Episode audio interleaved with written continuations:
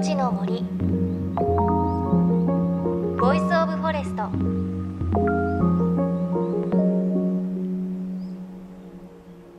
おはようございます。高橋万里恵です。京都では京うちわ作りが最盛期を迎えて花火職人さんは打ち上げ花火の製造が最盛期というニュースも入ってきています。夏の準備着々と始まっていますね。いよいよ夏近づいてきたという感じですが先日私は調布の野草園というところにホタルを見に行ってきました。この野草園というところはホタルの自然繁殖に成功していてこの時期に数日間だけ見られるんですね。とっても綺麗で私多分小学生以来にホタルを見たんですけれどあの光がほわーんほわーんと光るのが幻想的でしたね。でようやくこの自然繁殖に成功したということで野草園では3日間だけの公開だったんですがぜひ来年も見に行きたいなと思いました。さあ JFN38 局を結んでお送りします。命の森 Voice of Forest。この番組は森の長城プロジェクトをはじめ全国に広がる植林活動や自然保護の取り組みにスポットを当てるプログラムです。各分野の森の賢人たちの声に耳を傾け森と共存する生き方を考えていきます。今週も先週に引き続き東京江東区新木場から東京木材問屋協同組合の理事長吉城義明さんのお話お届けします。先週はこの新木場の木材問屋さんが昭和38年の500社をピークに今では342社にまで減っているという状況を教えていただきました。その理由は日本の住宅の材料に木材が使われなくなったからということでした。そして今日は戦後の木材の自給率について伺いました。じゃあその日本の木を使われなくなったというような原因について。これはね、えー、戦後その日本の復興というものは凄まじいものがあってですね復興次第というとやはり、え住宅など木材が主な次第だったわけですよ。でそれがものすごい勢いでですね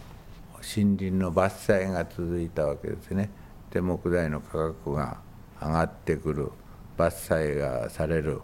そうすると日本全体の森林から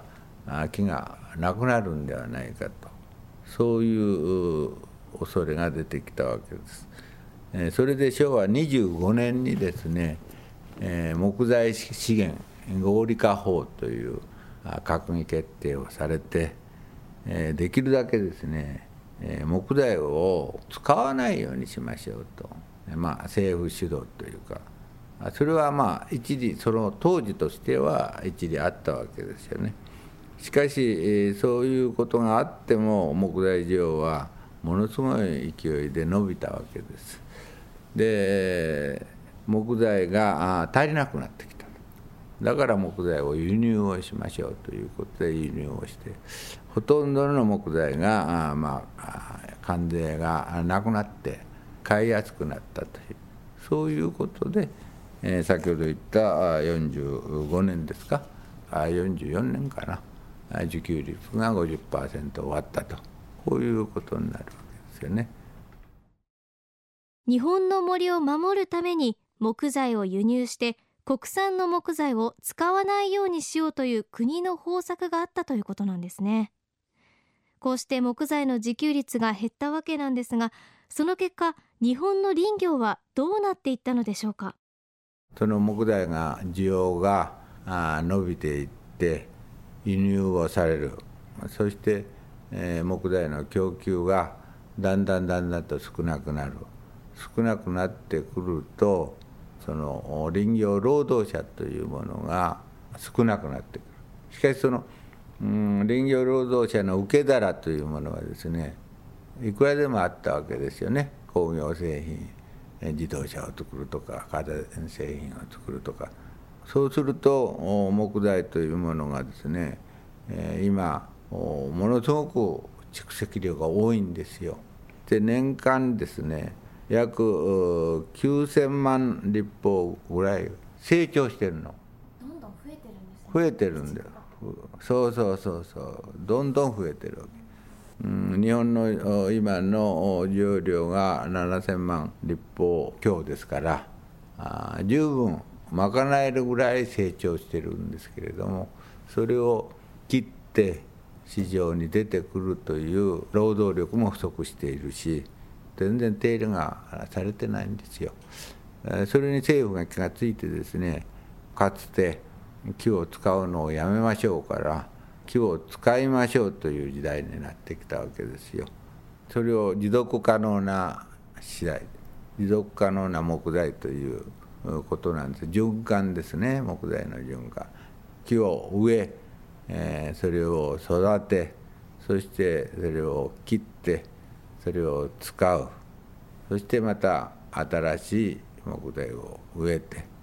というその循環が一番必要なんですよ。そのために公共建築物と木材需要促進法などという法律ができてですね、えー、低層3階建て以下のですね公共建築物は木造で建てましょうというそういうような方向転換をされていると。この番組では何度か紹介をしていますが今日本は国産の木材をどんどん使っていこうという方向にあります。ただ日本は少子化が続いているため住宅の建設は少なくなっています。なので住宅以外の公共の建物や都市部のビルなどにも木材が使われるようになるのではないかと吉祥さんおっしゃっていました。コンクリート鉄骨木材はそれぞれ長所も短所もあるのでそれぞれの長所を生かしていく必要があるとも話していらっしゃいました。で今回取材をした東京木材問屋協同組合の本部がある木材会館も7階建てのビルなんですがあの鉄筋コンクリートの基礎に外壁や内装に木をふんだんに使っているんですよね。でやっぱりそうすることでぬくもりのある建物になっていました。昔から木と共に生きてきた日本の知恵。それは適材適所という言葉にも象徴されています。これについてご自身も新木場で木材問屋の代表を務めている吉祥さんはこうおっしゃっています。床材にはですねその床もいろいろあって土足でこうそこ歩いてくるような床はやっぱり硬さが必要でしょ。これは大体広葉樹針葉樹と広葉樹と2つあるでしょ。広葉樹が使われますね。例えば奈良だとかブナだとか硬い、えー、まあ弾力性もあるし。またその同じ床材でもですね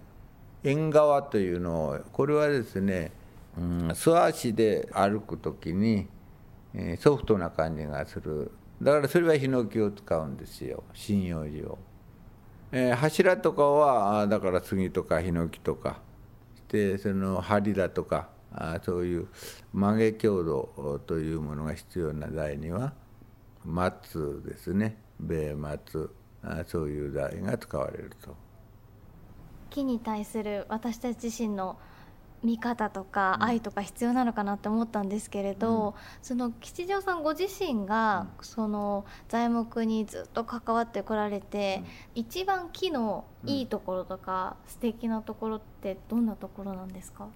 ああそうね難しい質問だけどやっぱり木は生きてるよね。切ってからも。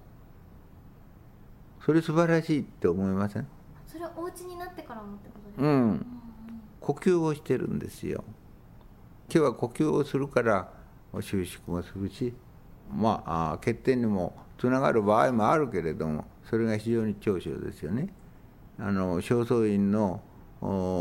あぜ蔵作りあれはあ木の収縮乾燥した時には通気性が良くなるそして湿度が高くなれば膨張してそれが中に入らないとそういうことを利用してるわけですからそういう良さというものがもう至る所にあるわけですよね。木を理解してください。え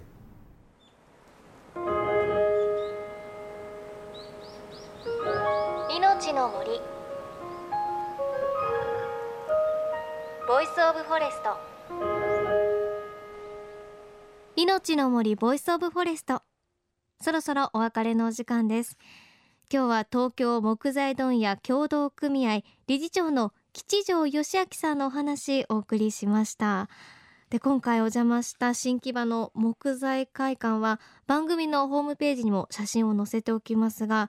本当に素敵なんですよね。外観もこう木がたくさん使われていてすごく新木場で目立つ建物になっています。で中に入ってもあの木のぬくもりをすごく感じられてテラスなんかにはあのヒノキの木が引いてあるのでこう歩くだけでとても気持ちが良かったです。でやっぱりその木のぬくもりだとか内装が素敵ということでドラマの撮影現場などにもよく使われるということを吉尾さんおっしゃっていました。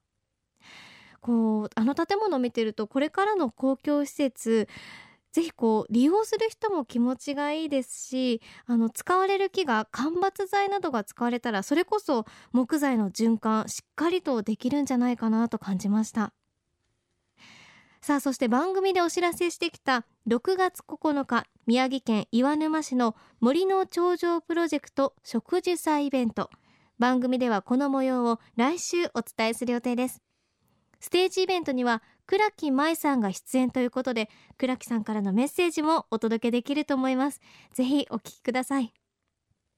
そして番組ではあなたの身近な森についてメッセージお待ちしています。メッセージは番組ウェブサイト命の森 Voice of Forest からお寄せください。命の森ボイスオブフォレスト。お相手は高橋真理恵でした。